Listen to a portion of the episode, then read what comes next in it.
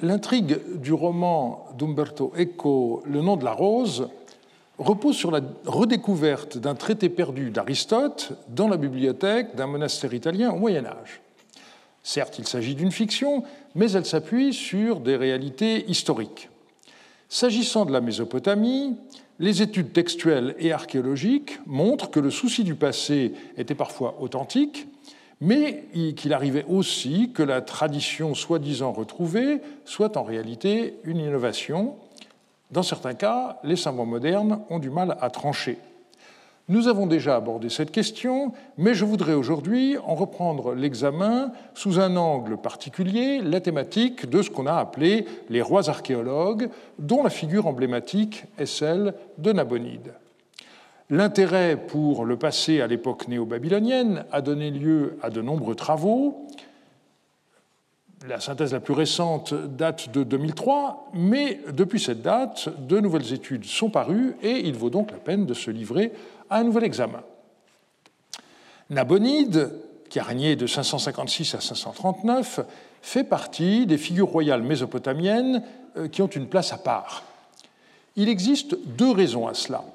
D'abord parce qu'il est le dernier roi d'une Mésopotamie indépendante. Il s'attache donc à Nabonide, l'image du roi maudit, dernier souverain de sa dynastie, incapable de résister face à l'envahisseur perse et abandonné par les dieux. En outre, Nabonide a survécu à l'oubli général dans lequel a été plongée l'histoire de la Mésopotamie en raison de sa présence dans la Bible, où il a toutefois été confondu avec son prédécesseur, euh, pas immédiat, Nabucodonosor. Le fameux Balthazar du livre de Daniel était en réalité un fils de Nabonide et non pas de Nabucodonosor. De nos jours, la célébrité de Nabonide est liée à deux éléments, sa dévotion au dieu Lune, à laquelle son séjour de plusieurs années dans l'oasis de Taïma en Arabie est sans doute lié, et ses activités archéologiques. Mais il ne faut pas se tromper. Cette figure du roi archéologue n'est pas une caractéristique propre à ce souverain. Nabucodonosor s'est livré tout autant que Nabonide à de telles activités. Simplement, plus le temps passait, plus l'épaisseur chronologique devenait importante et les découvertes nombreuses. Nous commencerons par étudier les découvertes incontestablement authentiques. Nous passerons ensuite à l'examen de faux caractérisés et nous terminerons par quelques cas où l'avis des spécialistes euh, diverge sur l'authenticité des découvertes, qu'elles soient relatées dans les textes ou qu'il s'agisse d'objets parvenus jusqu'à nous. Lors des travaux de restauration, en particulier des sanctuaires, des découvertes remontant à un passé parfois lointain ont été effectuées et dont l'authenticité est incontestable. Le contexte, de ces activités archéologiques est presque toujours la restauration d'un temple tombé en ruine. Nous en avons déjà vu un exemple il y a trois semaines avec les babards de Larsa, mais je voudrais revenir aujourd'hui plus systématiquement sur des cas de ce genre. Il faut d'abord remonter dans le temps plusieurs siècles avant la période néo-babylonienne, à l'époque cassite. En effet, nous possédons très peu de sources sur la période qui s'étend entre la fin de la période paléo-babylonienne, vers 1600, et le règne de Karaïndash euh, dans le courant du XVe siècle. Et la durée de cette période est même incertaine, d'où nos problèmes de chronologie absolue. On sait maintenant qu'il y eut une division entre le nord de la Babylonie et le sud, qui était aux mains des rois du pays de la mer. Finalement, les rois cassites réussirent au XIVe siècle à reprendre le contrôle du sud. Ils décrivent souvent dans leurs inscriptions l'état ruiné dans lequel ils trouvèrent les bâtiments, à la restauration desquels ils s'attelèrent. Alexa Barthelmus, à la suite d'une étude de Tim Clayden, a pu démontrer que Kurigalzu Ier et ses deux successeurs immédiats, Kadashman Enlil Ier et Burnaburiash II, se sont systématiquement attelés à un programme de restauration des sanctuaires du Sud, en particulier à Nippur, à Isin, à Our et à Larsa. Mais les inscriptions retrouvées figurent souvent sur des briques un support à l'espace limité. On a donc affaire à des textes aussi laconiques que stéréotypés, presque toujours en sumérien. Les particularités de cette langue ont été étudiées par Alexa Barthelmus dans sa thèse. On y trouve employées les expressions telles que restaurer, consolider les fondations. Il est souvent question de restaurer le vieux temple qui est tombé en ruine depuis longtemps, autant d'expressions donc assez stéréotypées. Ce n'est qu'au premier millénaire qu'on a davantage de détails notamment du fait du recours à un support à la surface plus vaste, les barilets. On parle parfois de cylindres, mais très souvent, le milieu de l'objet est renflé par rapport aux extrémités, et donc le terme de barillet est plus juste. Le texte est généralement inscrit sur deux ou trois colonnes. Sur une telle surface, les rois pouvaient donc raconter leurs entreprises avec de nombreux détails. Leur texte montre leur souci de retrouver le plan d'origine des sanctuaires pour que les murs reconstruits suivent une disposition identique à celle du bâtiment disparu. Je vous rappelle que le plan d'un temple était censé avoir été établi aux origines par le dieu Enlil. Nous avons vu déjà il y a trois semaines ce qu'il en était de Larsa. Aujourd'hui, nous allons nous attarder d'abord sur le récit de Nabonide relatif à un autre temple du dieu soleil, Shamash, celui de Sipar. Nabonide raconte comment Nabucodonosor avait restauré ce sanctuaire sans avoir retrouvé les traces du Téménou antérieur. L'emploi du mot Téménou dans les textes de ce genre est ambigu. Il peut désigner les fondations, et donc par extension le plan du bâtiment, mais aussi simplement une inscription de fondation ou encore un dépôt de fondation. Ça dépend des passages. Je commence la citation du texte. Pour Shamash, le juge du ciel et de la terre, relativement à l'Ebabar, le temple qui se trouve à Sipar, que Nabucodonosor, un roi antérieur, avait rebâti et dont il avait recherché un vieux dépôt de fondation sans le trouver, il, donc Nabucodonosor, rebâtit cependant ce temple et après 45 ans, les murs de ce temple se sont affaissés. L'effondrement relativement rapide de la construction de Nabucodonosor est interprété comme le signe de la désapprobation par les dieux d'une entreprise royale qui n'avait pas suivi les règles. Nabonide, pour procéder aux travaux de rénovation nécessaires, dut déplacer la statue de culte, puis il dut fouiller très profond avant de découvrir un document de fondation. Il, nous, écrit Je fus embarrassé, je devins anxieux et plein de crainte, et mon visage montra des signes de détresse. Tandis que je conduisis Shamash hors de l'intérieur du temple et le fis demeurer dans un autre sanctuaire, j'enlevai les débris de ce temple, recherchai l'ancien dépôt de fondation, creusai le sol à une profondeur de 18 coudées, c'est-à-dire 8 mètres, et alors, Shamash, le grand seigneur, me révéla l'ancien dépôt de fondation de l'Ebabar, temple qui constitue sa demeure favorite, dépôt de fondation de Naramsin, fils de Sargon, qu'aucun roi parmi mes prédécesseurs n'avait trouvé en 3200 ans. Alors ici, nous remarquons que le calcul du scribe de Nabonide est erroné. Nabonide a régné entre 2254 et 2218 selon la chronologie moyenne, et donc il y a un excès de 1500 ans, ça n'est pas rien.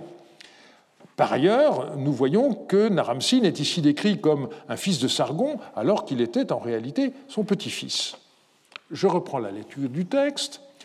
Au mois de Tachritou, mois favorable, un jour propice que Shamash et Hadad m'ont révélé par le biais de la divination, sur de l'argent et de l'or, des précieuses, des morceaux de bois odoriférants, des herbes aromatiques et du cèdre, dans la joie et le contentement, j'installai ces briques sur les fondations de Naramsin, fils de Sargon, sans déborder ou être en retrait de l'épaisseur d'un doigt. L'indication que euh, l'on respecte le plan ancien du bâtiment au centimètre près est un cliché dans les textes de cette époque, mais cela correspond à la réalité. L'étude des plans des temples néo-babyloniens par Corinne Castel a montré qu'ils n'avaient aucune caractéristique qu'on puisse considérer comme propre à cette époque. Le roi décrit ensuite sa construction et finalement il précise le sort fait au dépôt de fondation qu'il avait rencontré. J'ai trouvé l'inscription au nom de Naramsin, fils de Sargon, et je ne l'ai pas altérée. Je l'ai ointe d'huile, j'ai fait des offrandes, je l'ai réinstallée avec ma propre inscription et je l'ai remise à sa place. Et l'inscription s'achève par une prière au dieu Shamash. On connaît aussi la description faite par Nabonide des travaux dans la ville d'Akkad, plus précisément dans le temple de Léoulmash. Le récit suit un ordre chronologique. Il commence par l'époque cassite.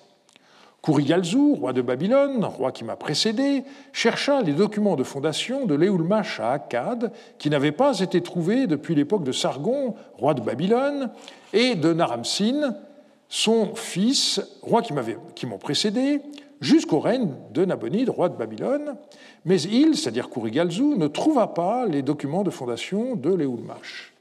Il écrivit et mit en place une inscription qui dit J'ai cherché sans cesse les documents de fondation de Léoulmash, mais je ne les ai pas trouvés. Alors, vous voyez que Nabonide suppose que Kurigalzu savait que la ville d'Akkad avait été fondée par Sargon, et euh, vous relevez l'anachronisme qui fait de Sargon un roi de Babylone. Un autre élément anachronique, c'est l'indication que Kurigalzu aurait laissé une inscription spécifiant qu'il n'avait pas trouvé les documents de fondation antérieurs. Nous n'avons aucune inscription de ce genre antérieure à Nabonide. On retiendra simplement que lors de ses travaux dans le temple, Nabonide découvrit une inscription de Kurigalzu. Or, un érudit de l'entourage royal, nommé Nabouzer Lichir, recopia des inscriptions découvertes lors des travaux de Nabonide à Akkad. On possède notamment sa copie d'une inscription de Kurigalzu Ier. En voici le texte. Pour Ishtar, la dame d'Akkad, la grande dame, sa dame, Kurigalzu, gouverneur d'Enlil, a bâti l'Emegalamma, le temple qui se tient dans la joie de son cœur, pour la fête du Nouvel An, qui est large comme, mhm, et il l'a rendu resplendissant pour toujours. Et le colophon, à la fin de cette tablette, en écriture ordinaire, indique que Nabuzerlichir a vu cette inscription, je cite, sur une brique cuite dans le temple de Lakitu qui se trouve à Akkad et qu'il l'a recopiée au mois 7 de l'année 8 de Nabonide. Ajoutons que le scribe Nabou Lichir fit également un estampage d'une inscription beaucoup plus ancienne, puisqu'elle date du roi Sharkalishari, qui régna au XXIIIe siècle. L'inscription indique Sharkalishari, le fort, roi des sujets du dieu Enlil, et le scribe commenta au revers, en ces termes, moulage à partir d'une dalle en diorite du soubassement du palais du roi Naramsin à Akkad que le scribe Nabou Zerlichir a vu. L'original ne nous est pas parvenu, mais il n'y a aucun doute sur le fait que la copie soit authentique. Revenons au récit de Nabonide à propos du temple Eulmash. Le récit se poursuit par ce qui se passa à l'époque néo-assyrienne. Assaradon, roi d'Assyrie, et Assurbanipal, son fils, à qui le dieu Sin, le roi des dieux, avait accordé toutes les terres, cherchèrent les documents de fondation de Léoudmash, mais ne les trouvèrent pas. Ils écrivirent et mirent en place des inscriptions qui disaient J'ai cherché les documents de fondation de Léoudmash, mais je ne les ai pas trouvés. J'ai coupé des peupliers et des arbres machtou. J'ai construit une réplique de Léoulmash et les donné à Ishtar d'Akkad, la grande dame, madame. Autrement dit, faute d'avoir retrouvé le tracé du temple ancien, Assaradon et Assurbanipal bâtirent ce qu'on pourrait appeler un temple provisoire en bois. L'étape suivante se situe au début de l'empire néo-babylonien. Nabuchodonosor, roi de Babylone, fils de Nabopolassar, un roi antérieur, appela ses nombreux spécialistes et chercha sans relâche les documents de fondation de l'Eulmash. Il creusa de profondes tranchées, mais ne trouva pas les documents de fondation de Léoulmash. Et un duplicat ajoute Il ne rebâtit pas le temple.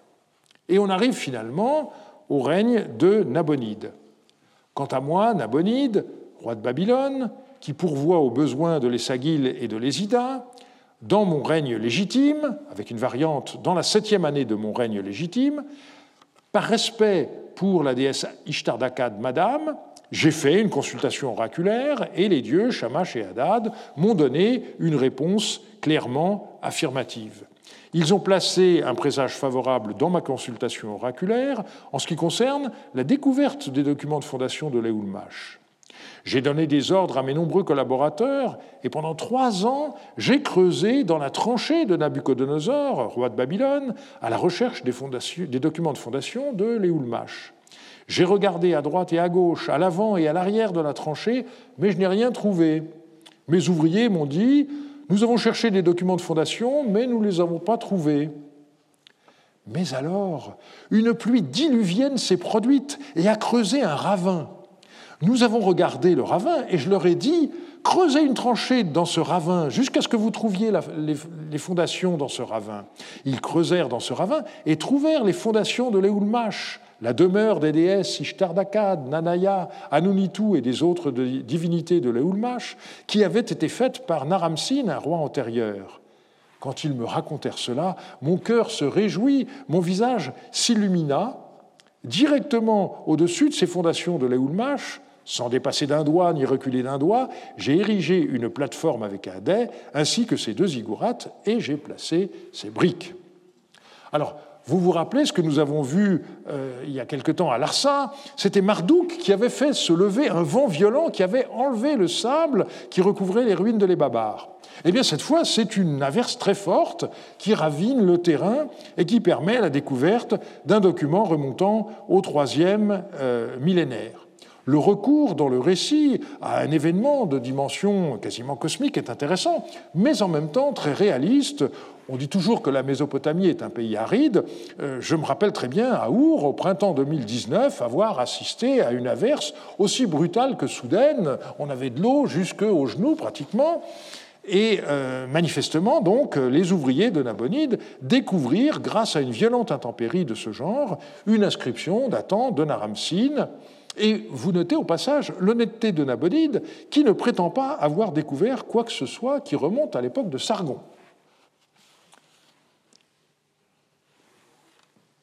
On met souvent en garde contre tout anachronisme, et avec raison, il ne s'agissait pas pour Nabonide de recherche archéologique comme on emmène en Occident depuis la Renaissance, avec le souci de retrouver les racines de sa civilisation. Selon la formule de Godefroy Gossens, ce n'est pas par passion de l'archéologie euh, ce n'est pas la passion de l'archéologie qui pousse les souverains à l'entreprendre, c'est une nécessité religieuse. Eh bien, il y a un cas qui le démontre amplement, c'est celui de la réinstallation d'une prêtresse Entou dans la ville d'Our. Cette tradition remontait à l'époque de Sargon d'Akkad, qui installa sa fille Enredouana comme euh, grande prêtresse. Et la tradition se poursuivit de façon continue pendant cinq siècles. C'était toujours une fille du souverain régnant qui remplaçait la détentrice de l'office qui venait de décéder.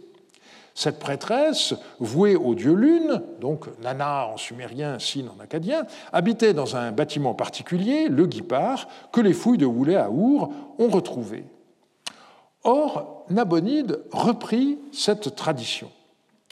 On l'a d'abord su par un cylindre du Louvre dont la copie par Thureau d'Angin a été publiée, éditée et commentée par Dorme dans un article de la revue sociologie de 1914.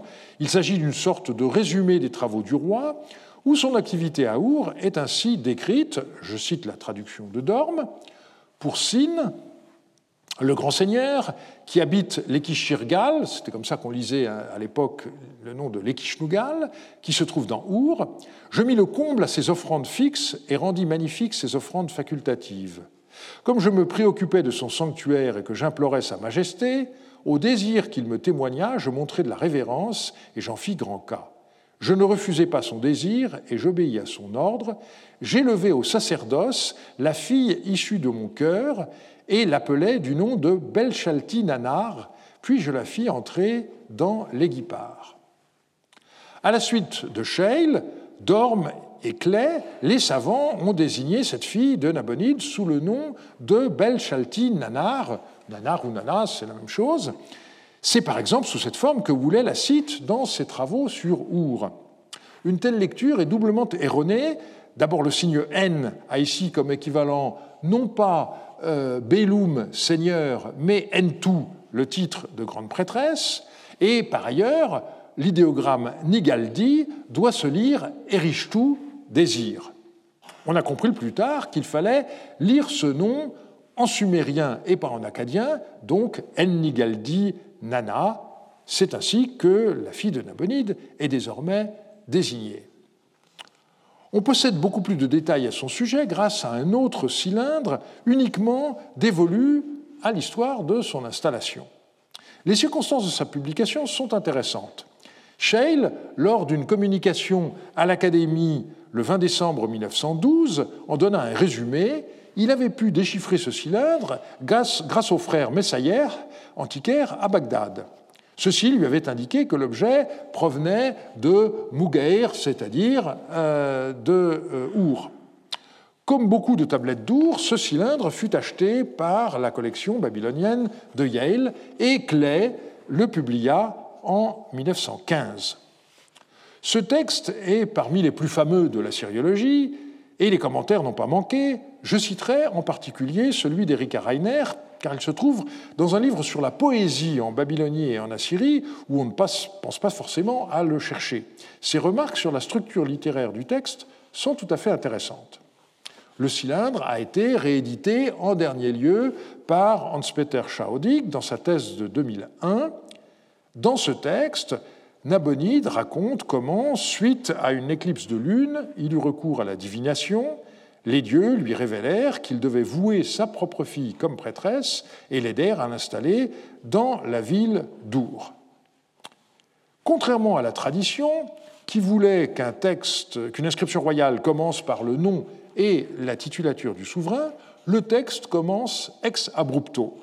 Je cite Lorsque Nana a désiré une grande prêtresse, le fils du prince a montré son signe au monde habité la lumière brillante a manifesté sa décision fiable. Anabonide, roi de Babylone, pourvoyeur de l'Essagil et de l'Ésida, le pasteur pieux qui se soucie des sanctuaires des grands dieux, Nana, le seigneur de la couronne, qui porte le signal pour tous les peuples, a révélé son signe concernant le désir d'une grande prêtresse. Le 13 du mois Ouloulou, mois de l'œuvre des déesses, le fruit s'est obscurci et a disparu. Signe désire une grande prêtresse. Tel fut son signe et sa décision. C'est un texte d'une haute tenue littéraire. On voit le souci d'éviter les répétitions en désignant le dieu lune par son nom Nana par deux fois, Sin une fois, mais aussi par une série d'épithètes ou de termes descriptifs, fils du prince, lumière brillante et finalement fruit. Cela n'empêche nullement le texte d'être très précis il s'agit d'une éclipse euh, de lune totale et Hildegarde Lévy a pu déterminer qu'elle eut lieu le 26 septembre 554, c'est-à-dire en l'an 2 de Nabonide. Et le texte fait allusion à un présage qui se trouve dans la série astrologique Enuma Anu Enlil, où il est indiqué si une éclipse se produit au mois de Ululu, cela signifie que Sin désire une grande prêtresse.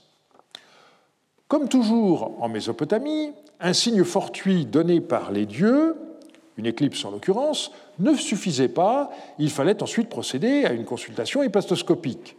Les textes de Marie, publiés et commentés par Jean-Marie Durand dans ARM 26.1, l'ont amplement démontré.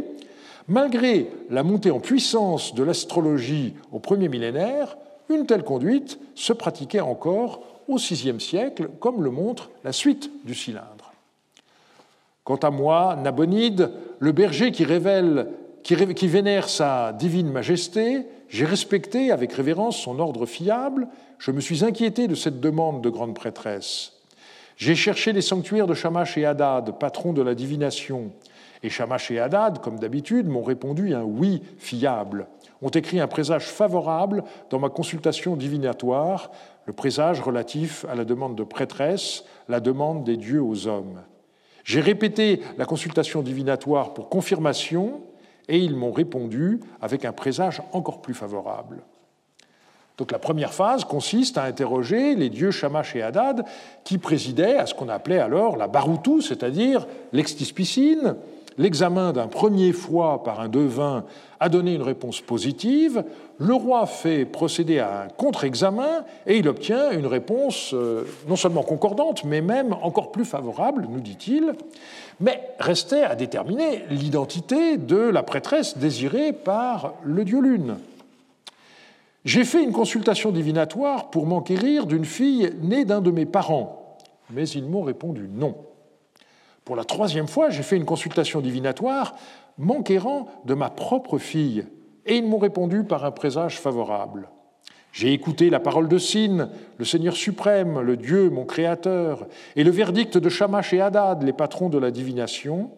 J'ai installé ma propre fille comme grande prêtresse et lui ai donné le nom de En-Nigaldi Nana. Donc, j'ai déjà dit que ce nom signifie grande prêtresse désirée par Nana. Ce choix représente un véritable tour de force. D'un côté, il se conforme à la tradition qui voulait que les prêtresses aient un nom de fonction en sumérien qui commence par leur titre, N. C'est ainsi que la fille de Sargon avait été renommée Enredou Anna, prêtresse N, parure du ciel ou du dieu Anu, ce qui revient au même. Mais en même temps, le nom Ennigaldi Nana correspond mot pour mot au, passage qu'on trouve par deux fois dans le texte acadien de Nabonide et qui décrit le désir d'une grande prêtresse par le dieu lune.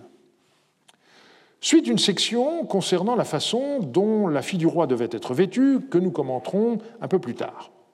Il fallait enfin donner une résidence à la nouvelle prêtresse. Ce bâtiment s'appelait un guipard Nabonide en retrouva l'emplacement et, lors de ses fouilles, découvrit un document de fondation remontant à la fin du XIXe siècle. En ce qui concerne l'Éguipard, chambre pure, le lieu où s'accomplit le rite de la fonction de grande prêtresse, son emplacement était abandonné et il était devenu un terrain vague. Des palmiers dattiers en étaient sortis, ainsi que des fruits de jardin. Alors j'ai coupé les arbres, j'ai enlevé ces décombres j'ai regardé le bâtiment et son dépôt de fondation apparut. J'y ai vu des inscriptions d'anciens rois de jadis, une ancienne inscription d'Enanédou, grande prêtresse d'Our, fille de Koudourmabouk, sœur de Rimsin, roi d'Our, qui a rénové et restauré l'Éguipard, qui a entouré d'un mur le lieu de repos, c'est-à-dire euh, les tombes des anciennes grandes prêtresses, à côté de l'Éguipard, et j'ai rebâti l'Éguipard exactement comme avant. J'ai refait exactement comme avant son emplacement sacré et ses plans. À côté de l'Éguipard, j'ai rebâti la maison d'Ennigaldi Nana, ma fille, la grande prêtresse de Sin. J'ai purifié ma fille et je l'ai consacrée à Sin et à Ningal, mes maîtres. Par recours à l'exorcisme, j'ai accompli sa purification et je l'ai fait entrer dans l'Éguipard. J'ai rendu les offrandes de l'Éguipard abondantes, je l'ai doté de champs, de jardins, d'esclaves, d'animaux, de gros et de petits bétail. J'ai entouré d'un mur d'enceinte et reconstruit le lieu de repos des anciennes grandes prêtresses, comme auparavant. J'ai fait de cette résidence une forteresse solide. On peut prouver que la découverte décrite par Nabonide est authentique car on a retrouvé un clou de fondation de la prêtresse Enanidou, rédigé en sumérien. Elle était bien euh, fille de Kudurmabouk et sœur de Rimsin, mais l'auteur de l'inscription a commis une erreur faisant de Rimsin un roi d'Our alors qu'il était roi de Larsa. Contrairement à ce qu'indique le site web du British Museum, euh, le clou d'Enanidou ne provient pas des fouilles de Woulet et on, ignore en réalité d'où il vient précisément. Il a été offert au musée en 1949 et publié aussitôt par Gad, conservateur au British Museum chargé de l'édition des textes des fouilles d'Our. Or, la comparaison du cylindre de Nabonide avec le clou d'Enanidou montre que, Nabonide, que ce dernier a inspiré de près l'auteur du cylindre. L'auteur du cylindre était donc euh, manifestement un lettré capable de comprendre le sumérien et de le traduire en acadien. Où Nabonide a-t-il travaillé? Les ruines du Guipard exhumées par Woulet au sud-est de la Ziggurat remontent à la période d'Our III avec une restauration d'époque paléo-babylonienne. Le bâtiment fut complètement reconstruit à l'époque cassite mais on n'a rien retrouvé qui soit postérieur à cet emplacement. Or, Woulet a retrouvé plus à l'est, à l'emplacement du double amarre antérieur, un bâtiment néo-babylonien dans lequel ont été découvertes des briques ainsi libellées moi, Nabonide, roi de Babylone, pourvoyeur de l'Essagil et de l'Ésida, j'ai bâti pour signe, mon seigneur, maison de la prêtresse Entum, qui se trouve à l'intérieur d'Our. Et donc, il est vraisemblable que l'Égipar a été transféré de cet emplacement, et l'inscription, rappelez-vous, dit à côté de l'Égipar, donc ça marche. Mais les choses ne sont pas si simples. La question de la résidence de la fille de Nabonide a en effet été compliquée par la découverte en 1930, dans la zone proche du temple septentrional de la ville, d'un palais à l'architecture typiquement néo-babylonienne de plus de 5000 mètres carrés.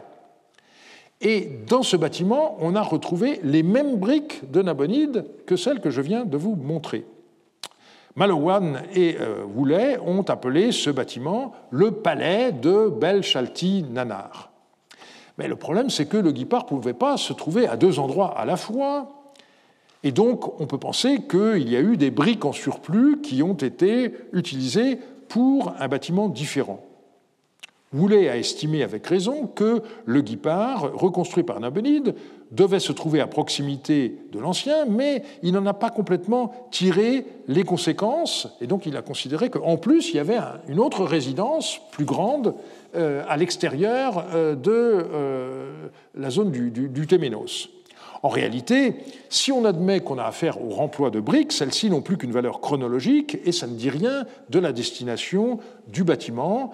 Pénélope Widok a proposé que ce soi-disant palais de Belchaltinanar ait été en réalité le palais du gouverneur local ou encore un bâtiment qui devait servir de résidence au roi lors de ses séjours dans la ville. Le problème est que ce bâtiment a été retrouvé pratiquement au niveau des fondations et donc on n'a pas de texte d'archives trouvé à l'intérieur qui nous éclairerait.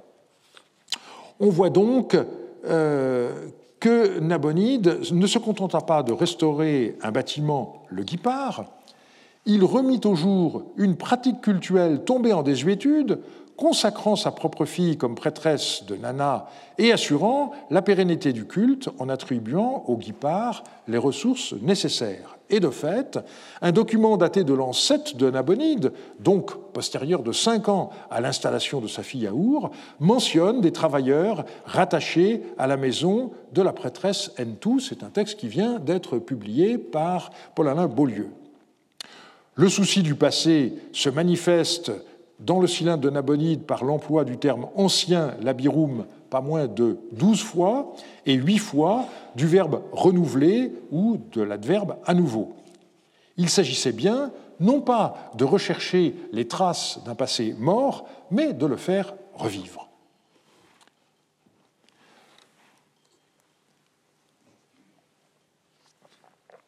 On lit parfois cette fascination pour le passé a conduit les rois néo-babyloniens à créer les premiers musées. Alors il faut s'entendre sur ce que c'est qu'un musée. Je vous renvoie pour cela au livre remarquable de Christophe Pomian, Le musée, une histoire mondiale, dont le tome 1 s'intitule Du trésor au musée.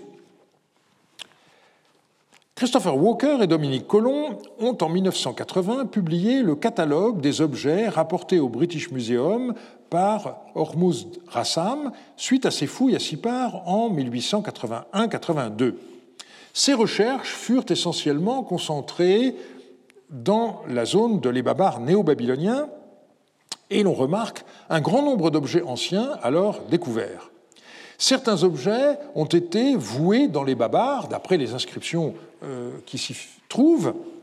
C'est le cas notamment d'une statue présargonique d'Ikun Shamash de Marie, mais aussi des fragments d'un monolithe de Manish Tushu, d'un poids de Tukultimer de Hana, mais d'autres objets proviennent sûrement d'ailleurs et constituent donc une sorte de butin, comme des vases présargoniques de Lagash ou des vases voués par Rimouche à Nippur.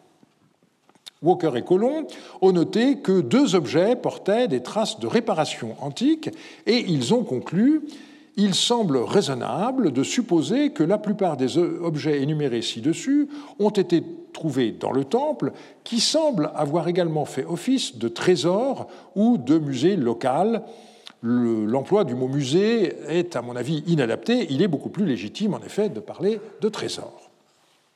Deuxième lieu à examiner, la capitale, Babylone.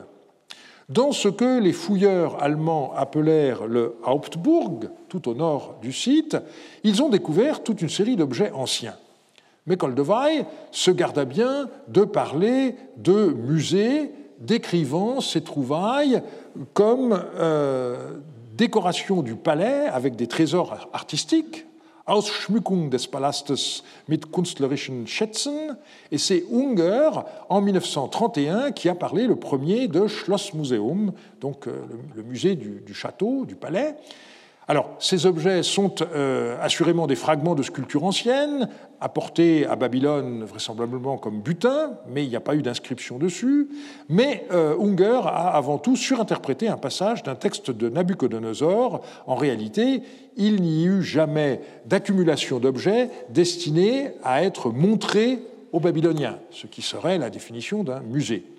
Et d'ailleurs, euh, certains de ces objets ont été retrouvés dans les murs même du palais, on voit ça ici, euh, et il s'agit, comme je l'ai dit, de fragments, à vrai dire, assez informes, exception faite euh, des statues originaires de Marie, euh, comme celle du Shakanaku Puzurishtar. En tout cas, aucun texte n'indique qu'il y aurait eu dans le palais de Nabucodonosor une exposition de sculptures, et donc il vaut mieux considérer qu'on a simplement accumulé quelques éléments de butin ancien. Revenons à Our. L'amour du sensationnel conduit hélas trop souvent à des présentations à la fois inexactes et anachroniques. Google relaie ainsi un article en ligne de Louise Pryke, enseignante à l'université de Sydney, et qui est intitulé Les femmes cachées de l'histoire, Ennigaldi Nana, conservateur du premier musée du monde. Il s'agit manifestement d'un double anachronisme, mais d'où vient donc cette idée surprenante? Malowan en est indirectement responsable. En effet, dans le guipard de Nabonide, donc je vous rappelle, hein, c'est le bâtiment qui est ici, dont vous avez un plan plus détaillé à droite, dans les pièces ES 3, 4 et 5, il découvrit donc euh, ce qu'il définit comme une collection d'objets étrangement incongrus. En ES3, des tablettes lenticulaires de type scolaire, ainsi qu'une masse votive archaïque et un kuduru cassite. En ES4, un cône de fondation de Kudur Mabouk, quelques tablettes de la période d'Ur 3 et divers objets en terre cuite. Et en ES5, une inscription sur un fragment diorite d'une statue de Shulgi, soigneusement retaillée, et euh, une sorte de cylindre avec la copie par un scribe nommé Nabu Shuma Idina d'une inscription du roi Amarsin. D'où cette conclusion de Malowan. Ce dernier, donc il s'agit de cet objet, est soit un objet de musée lui-même, soit plus probablement une étiquette pour les objets originaux exposés dans un musée, et il faut en conclure que les autres objets trouvés avec lui, dont la présence tous ensemble dans une pièce néo-babylonienne serait impossible à expliquer autrement, sont les restes d'un musée d'antiquité locale. Mais il ajoute une euh, remarque plus pertinente. L'existence d'une collection est tout à fait conforme à la piété antiquaire de l'époque, et surtout du souverain Nabonide, à la fille duquel ce bâtiment est probablement associé. Que le musée soit associé à une école n'est pas non plus une surprise.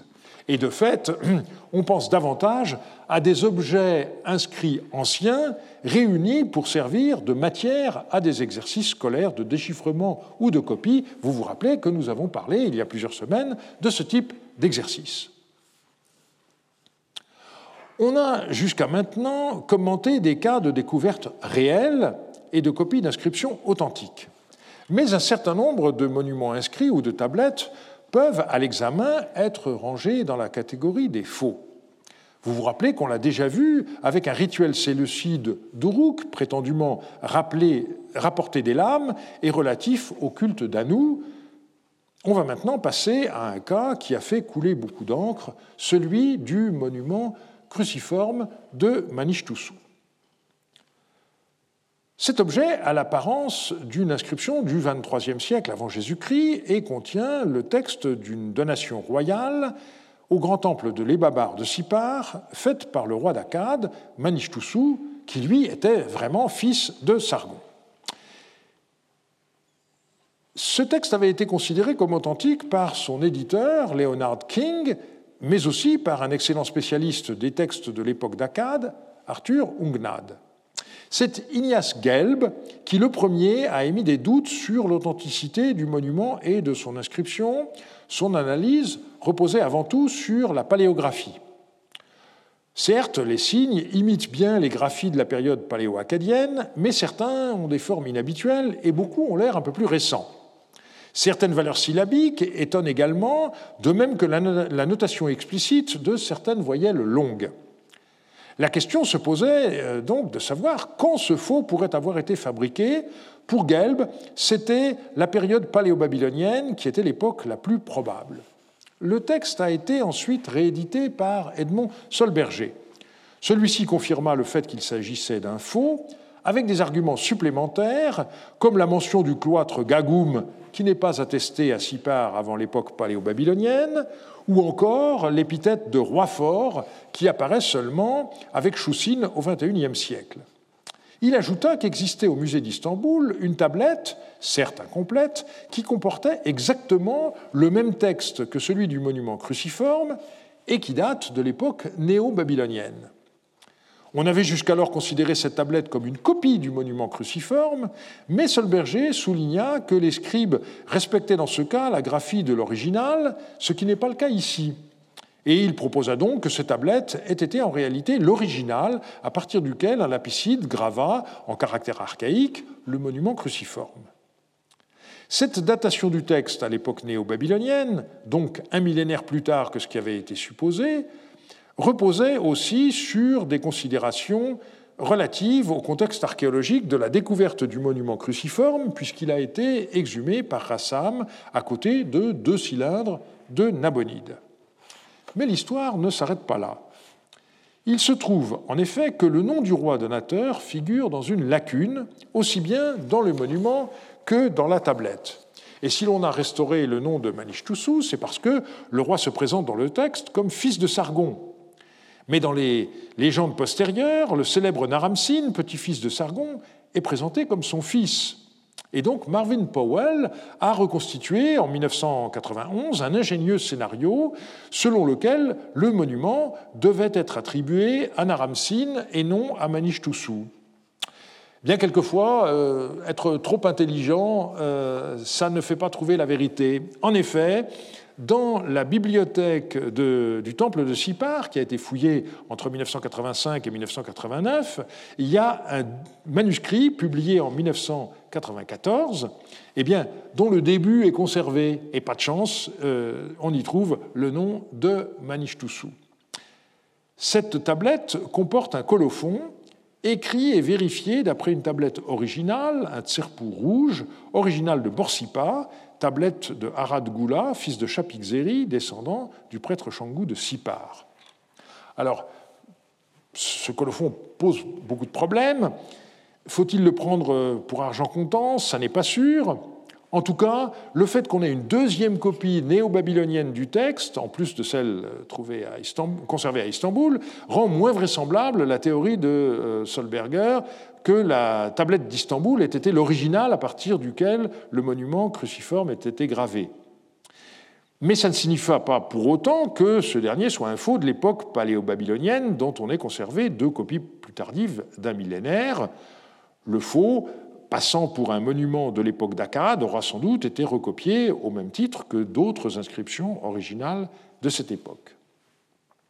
Le monument cruciforme est donc en réalité un pastiche, sans doute réalisé au début du règne de Nabonide et à peu près sûrement commandité par le clergé de Sipar afin d'obtenir le renouvellement de l'aide des rois pour leur sanctuaire.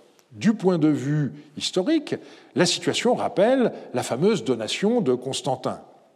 Du point de vue archéologique, on a ici affaire à un cas de faux fourré lors de fouilles antiques. Une personne qui était dans le secret, qui savait qu'il s'agissait d'un document faux, aurait enfoui l'objet dans les fondations de l'Ebabar au moment des travaux, lorsqu'on cherchait les documents de fondation, de sorte que ceux qui découvrirent l'objet crurent de bonne foi avoir euh, découvert un objet ancien. On observera par ailleurs qu'on a ici un bel exemple de faussaire n'hésitant pas à faire quelque chose d'exceptionnel. On, ne connaît en effet aucun autre monument euh, cruciforme. Et l'argument avait été utilisé par les partisans de l'authenticité, partant du principe qu'un faussaire n'innove pas. On voit qu'il faut remettre cette prémisse en question dès l'Antiquité. Récemment, euh, Irving Finkel et Alexandra Fletcher ont euh, proposé que l'objet ait été retaillé dans un kuduru. Ils ont montré les traces de scie euh, qui suggèrent une telle découpe, mais la chose n'est malgré tout pas prouvée. Utilisant la correspondance inédite de Rassam, ils ont indiqué que les ouvriers de celui-ci ont d'abord rencontré le dépôt de fondation de Nabonide qui contenait les deux barilets et le euh, monument cruciforme, puis dans un espace situé en dessous, le coffret euh, d'argile contenant la tablette du dieu soleil de Nabu Aplaïdina que nous avons étudié la semaine passée. Vous voyez donc que, aussi bien pour le rituel d'Anu Duruk que pour le monument cruciforme de Manishtusu, il s'agit, dans les deux cas, de fraudes pieuses, selon l'expression consacrée, mais il ne faut pas oublier de dire que ces cas n'étaient crédibles que si des cas réels étaient fréquents il reste un certain nombre d'exemples où il est difficile de savoir si l'on a affaire à une véritable redécouverte ou bien à une mise en scène. Lorsqu'il installa sa fille comme prêtresse Entou à Our, Nabonide prétend avoir su comment la vêtir. Il aurait en effet découvert une stèle du roi Nabuchodonosor Ier, donc un roi du XIIe siècle avant Jésus-Christ, qui représentait sa propre fille, vouée elle aussi comme prêtresse au dieu d'Our. Je cite le texte. Parce que, depuis des jours lointains, les rites de la fonction d'Entu avaient été oubliés et que son apparence n'était plus connue, je réfléchissais chaque jour. Le moment venu, les portes s'ouvrirent devant moi. Je vis une ancienne stèle de Nabucodonosor, fils de Ninurta Nadin Shumi, donc celui que nous appelons Nabucodonosor Ier, un ancien roi, stèle sur laquelle était façonnée l'image d'une prêtresse Entu. On avait aussi noté ses insignes, ses vêtements et ses ornements, et on les avait placés dans les guipards. J'ai vu les anciennes tablettes et écritoires et je les ai refaites à l'ancienne. J'ai refait la stèle, ses ornements et les ustensiles de sa résidence que j'ai inscrits et mis en place devant Sin et Nilgal, mes maîtres. Loulet a retrouvé dans le guipard d'époque paléo-babylonienne des statues d'Entum plus anciennes, comme cette statuette en diorite vouée par Enanatuma, fille du roi d'Issine, Ishmedagan. Nabonide aurait-il vraiment retrouvé une stèle de ce genre lors de ses travaux sur le site du Guipar euh, d'époque cassite? Les auteurs sont euh, généralement très sceptiques. Je citerai notamment Erika Reiner, Marvin Powell ou Hans-Peter Schaudig, Personnellement, euh, il me semble qu'il n'y a pas de raison de mettre en doute ce récit sur ce point, puisque, comme on l'a vu, toutes les autres indications du cylindre de Nabonide peuvent être contrôlées. Donc, j'ai déjà indiqué que le guipard avait été considérablement modifié lorsque Kurigalzu Ier rebâtit l'édifice la partie nord est restée euh, assez semblable euh, à la version paléo-babylonienne, alors que la partie sud est complètement différente. Ce changement est consécutif au transfert du temple de Ningal au euh, pied même de la ziggourate. Donc il était à l'époque paléo-babylonienne ici et désormais il se trouve dans cette région. Le fait même que Woulet n'ait pas retrouvé la stèle de Nabucodonosor Ier me semble un bon signe. C'est sans doute parce que Nabonide, l'ayant découverte dans les ruines du Kippar d'époque cassite, l'a replacée ailleurs. Je note euh, par ailleurs que Paul-Alain Beaulieu a récemment rappelé divers éléments en faveur de l'existence de prêtresses Entu Aour à la fin de l'époque médio-babylonienne.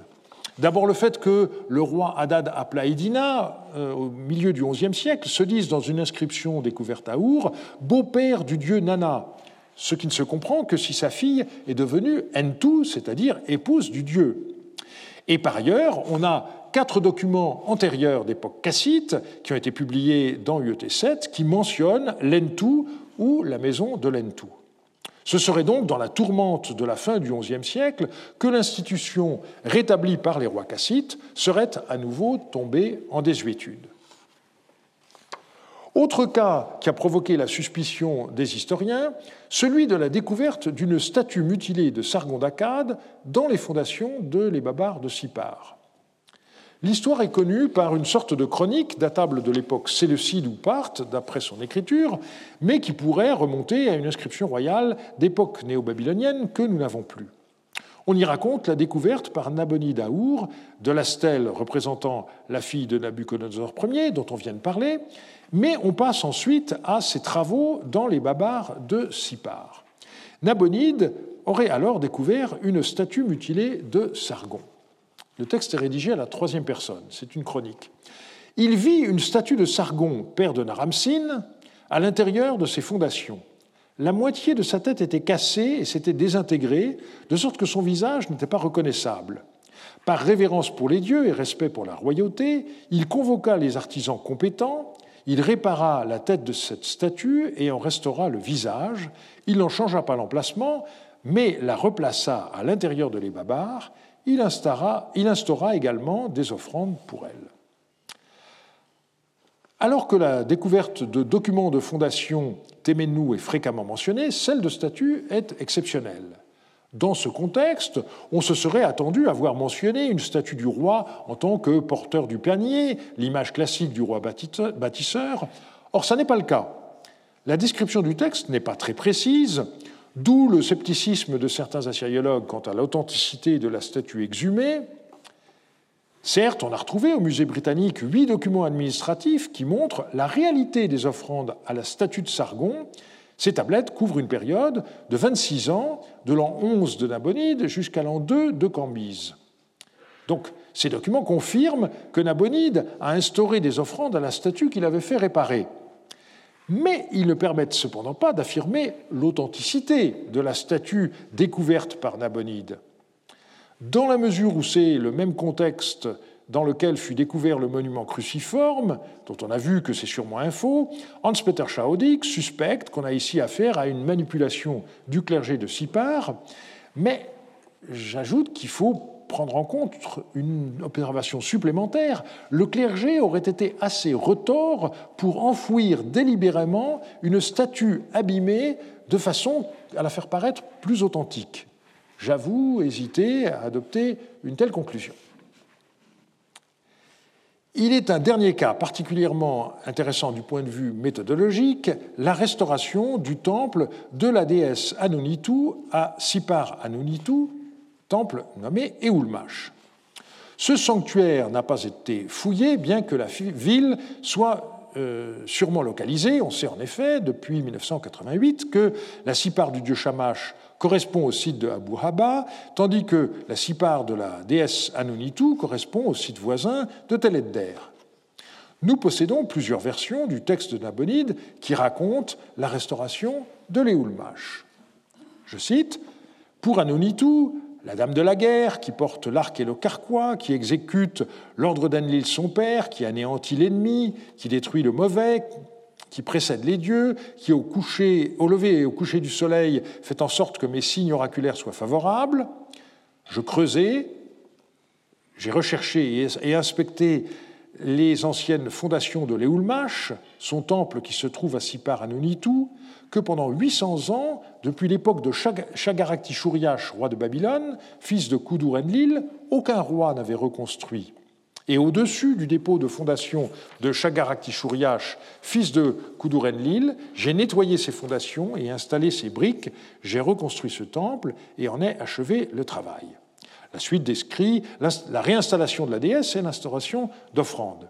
Puis vient une prière à Anunitu, et enfin le vœu qu'un roi futur agisse à l'égard du dépôt de fondation de Nabonide de la même manière que lui-même l'a fait. Mais le dossier ne s'arrête pas là.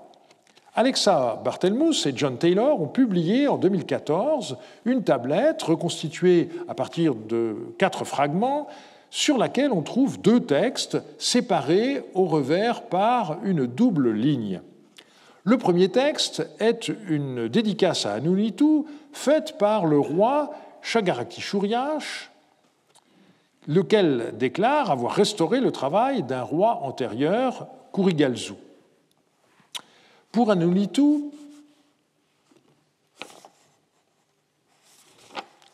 maîtresse de l'émache de Sipar Anunitu, sa maîtresse, Shagarakti Shuryash, le pasteur favori de Shamash, aimé d'Anunitu, fit des travaux de construction dans les son temple bien-aimé, temple qui s'était délabré depuis longtemps, que Kurigalzu, fils de Kanashman Harbe, son aïeul d'autrefois, avait refait et aussi consolidé, mais dont les murs, à cause du vieillissement, étaient tombés et s'étaient courbés comme un bâton recourbé, et la suite est euh, en moins bon état.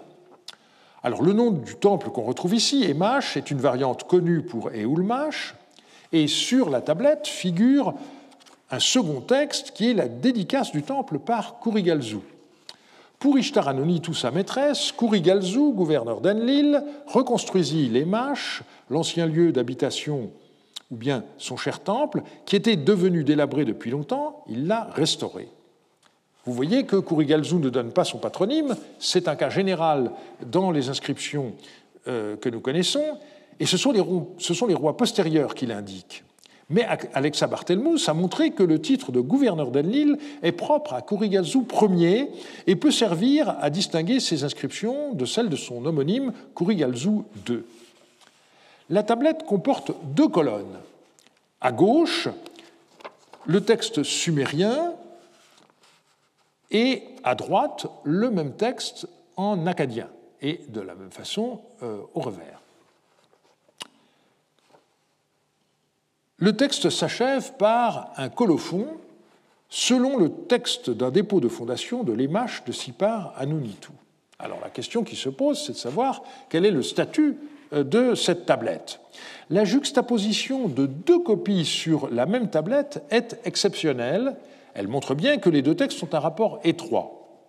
Une première hypothèse est qu'on a affaire à la copie effectuée à l'époque néo-babylonienne de deux inscriptions authentiques d'époque cassite. Le copiste a indiqué dans le colophon le remplacement un dépôt de fondation.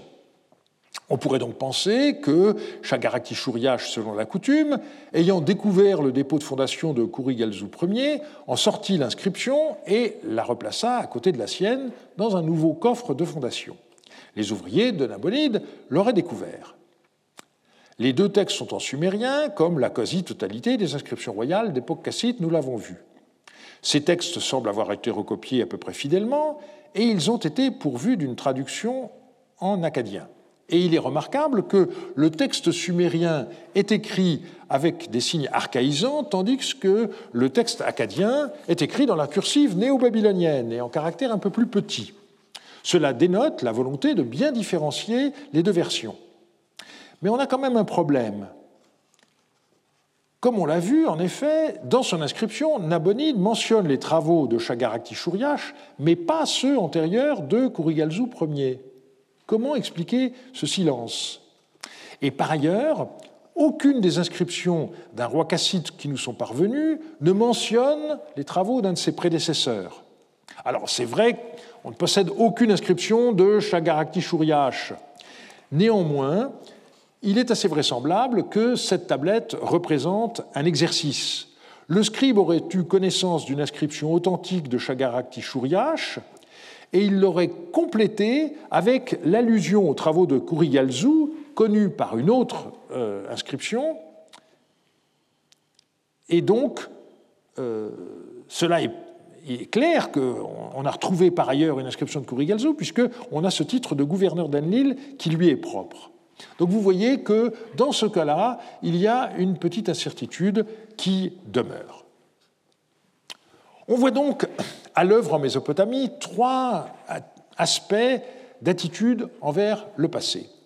D'abord, l'imitation. C'est le cas lorsque Nabonide installa sa fille dans le Guiparou à Our. Son inscription décalque une inscription antérieure d'un millénaire. Il imite ses prédécesseurs dans l'installation de sa fille comme prêtresse jusque dans la façon de la vêtir. La deuxième attitude, c'est celle de la copie. C'est le cas d'érudits, tels que ce scribe du temps de Nabonide, qui recopia des originaux du troisième et du deuxième millénaire en respectant leur graphie, allant jusqu'à faire un moulage. Et puis, on a parfois affaire à la fabrication de faux, on l'a vu avec le monument cruciforme de Sipar. Nous constatons donc une fois de plus que dans la civilisation mésopotamienne, le passé était la source de toute légitimité. L'innovation n'était possible qu'en prétendant revenir aux origines conçues comme un moment de perfection indépassable. Cette idéologie, dont Bérose s'est fait l'écho à l'époque hellénistique, refusait, on l'a vu, aux hommes toute découverte. L'innovation ne pouvait être introduite qu'en rusant avec cet axiome au prix de la falsification. Je vous remercie de votre attention.